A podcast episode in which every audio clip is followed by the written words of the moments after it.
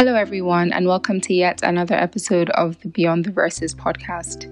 I am your host, Nasara. How are you guys doing today? I hope you're doing well. Um, it's been a very productive Monday, or at least it's Monday, the day I'm recording. I don't know what day you're going to be listening to this, but it's been a very productive Monday, and I'm really thankful for that. Without further ado, I'm going to just dive right in. Today, I'm going to be talking about a very important marker of Christian living true repentance. This is something that we've heard about many times before. It's something that we talk about a lot in Christian circles. It's a topic that we've heard being preached on the pulpit in church many times, but I still think it's something I would like to talk about because it's still very important. Because many times we find it difficult to actually implement true repentance in our lives.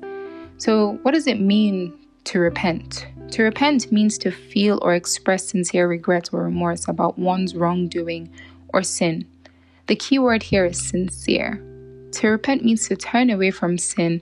There is a huge difference between apologizing for doing something just because we feel like we have to and actually feeling deep remorse that leads to transformation and changed behavior. So, repentance is not just saying you're sorry, but repentance is saying you're sorry and going another step further and actually making an intentional and conscious effort to change that particular behavior that may be causing harm to others or maybe hurting the feelings of other people and so on. Repentance is important because it's a step that we must take in order to be counted as good and faithful servants in the presence of God. In Matthew 3, verse 2, John the Baptist is telling the crowds at the um, River Jordan while, while he's baptizing them, he's saying, Repent because the kingdom of heaven has come near. Something that really struck me about that particular line is the fact that he talks about how the kingdom of heaven has come near.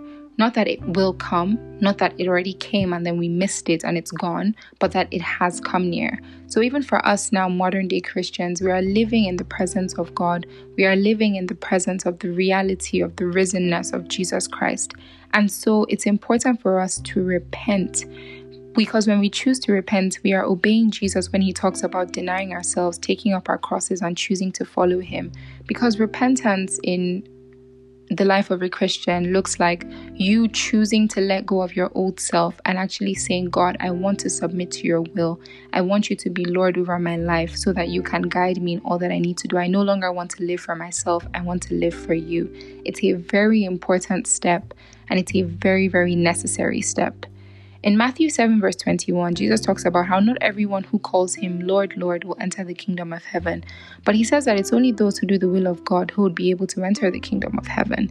And therefore, we see that submitting to the will of God, as I mentioned earlier, goes hand in hand with true repentance.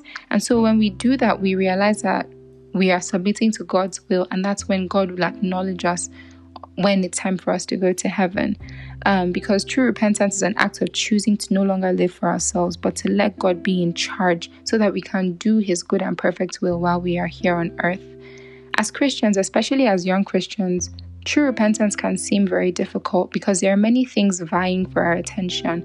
And even though we don't want to admit it, I had to admit this to myself months ago. We have grown to love our sins. I remember when I first started walking with God last year, and there was something in particular that he needed me to give up. And this was not even necessarily like a terribly sinful thing per se. It was just something that was not in God's will for my life anymore. And He had to tell me to let it go. But I didn't want to because I had grown to love that particular thing. And I I was like, God, how can you tell me to let go of this thing? How can you tell me to let go of this person? It's not possible for me to do this. Like, what am I supposed to do now that I look back? I understand why God had to tell me to let go of that particular thing because it was a stumbling block towards my spiritual growth. If I still had that thing in my life today, I would not have been able to get to where I have gotten to today. And so it's important that we need to um, understand that everything that God does for us, or anything that God tells us to do, even though it might look painful in this particular moment, even though repentance is hard, repentance is difficult, especially when we have grown accustomed to living a particular way. You have to understand that choosing to let go of your old self and living for Christ is one of the best decisions you will ever make. I am a living witness, and I will tell you if anyone had told me a few years ago that the way that I live now would give me joy and peace, I would have looked at them like they were insane because there were many things that I thought I wouldn't be able to survive without. There were many people that I didn't think I'd be able to survive without.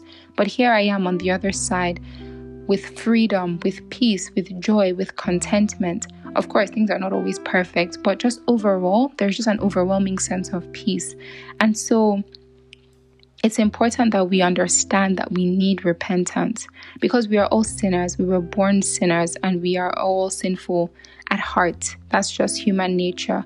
So, if we understand that we need repentance and we run to God instead of running away from Him, He can help us deal with the things that we need to so that we can actually give our lives over to Him and walk in line with Him.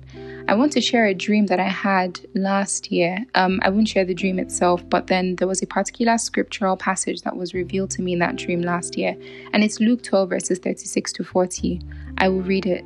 It says, like servants waiting for their master to return from a wedding banquet, so that when he comes and knocks, they can immediately open the door for him. It will be good for those servants whose master finds them watching when he comes. Truly, I tell you, he will dress himself to serve, will have them recline at the table, and will come and wait on them. It will be good for those servants whose master finds them ready, even if he comes in the middle of the night or toward daybreak.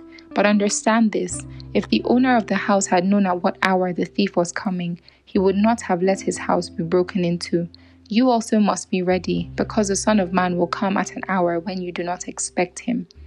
When I woke up and I read this passage after my dream, I was mind blown because God was speaking to me directly about something that I was struggling with last year to let go and to give up to Him. And what God is trying to tell us today now, as we're talking about repentance, is that we need to repent. We need to turn away from our sins. We need to change our lifestyles, our behaviors, and start living for God and start denying our flesh because we don't know the hour or the time that God is coming. And we, as you know, as um, as young people, and not just even young people, even older people too, but I'm talking especially to young people because I'm a young person. For young people in particular, we live as though we have all the world waiting for us. Like we have all of life just ahead of us, and we we act as though we don't know, um, or we act as though we know when we are going to leave this earth. The thing is, we don't know. We have no idea, and we don't know when Jesus is going to come. So it's better for you now to have Jesus as your Lord and Savior today while you are still alive rather than to experience Him on the day of judgment, having never known Him, having never acknowledged Him as Lord and Savior, having never lived for Him, but living for yourself. Because the, um, the word says, What shall it profit a man if he gains the whole world but loses his soul? So we don't want to gain the world. That's not our, our, our whole thing as Christians. What we're supposed to do is we're trying to gain the things of God. We are trying to seek first the kingdom of God and, and, and, and its righteousness. So so that everything else can be added to us. God will take care of all our needs, but first and foremost, we're supposed to put God first.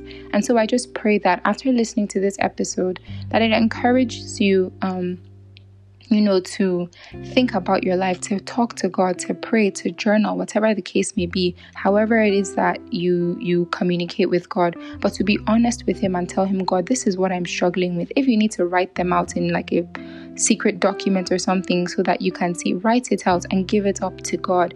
And you will be amazed at the wonderful things that He can do in your life. There may be some things I'm feeling, you know, in my heart that there may be some people who feel like there are some things that they could never let go of. There are things that they've been struggling with for years, and you feel like that's just how your life is supposed to be from here on out.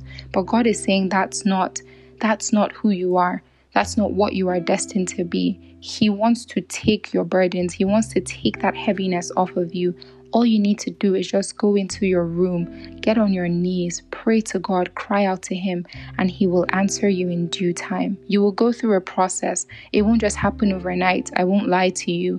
It is a process. You would probably even stumble at some point, but all you need to do is just keep on going and keep on going. And before you know it, you'll be like a beautiful butterfly that finally emerges from the cocoon. And that was formerly a caterpillar. I don't know why I used that just now, but you know what I'm trying to say. You'll undergo a metamorphosis and you'll be amazed at the person that will come out on the other side. And so I just want to say a quick word of prayer for everybody that's listening now. Heavenly Father, King of Kings, we thank you for this opportunity that we have, Lord. We thank you for those who are um, listening to this podcast, Heavenly Father. We thank you for the time that they have taken to hear um, about you and to listen to the things of God, Lord. I pray that you bless everyone listening to this and that you know the hearts of men and you know everything that people are struggling with right now, Lord. I pray that you meet them at their points of need, Heavenly Father. And I pray that you would give each and every single one of us the grace to repent and to really turn from our sin so that we can live for you and that we will die to our flesh every single day and submit to the will um, of God your Father so that we can live our full purposes here on earth that you have destined us for, Lord Jesus. Thank you, Heavenly Father, for in Jesus' name we have prayed. Amen. So, that's all for today, guys. Um, and I really hope that you feel encouraged by this. I know that you can do all things through Christ who strengthens you. No matter how daunting the idea of truly repenting and leaving behind old sins and certain people might feel, just know that everything that you are going to gain is even much more than anything you could possibly ever imagine. So, um, have a wonderful day. I love you and God bless you. Bye.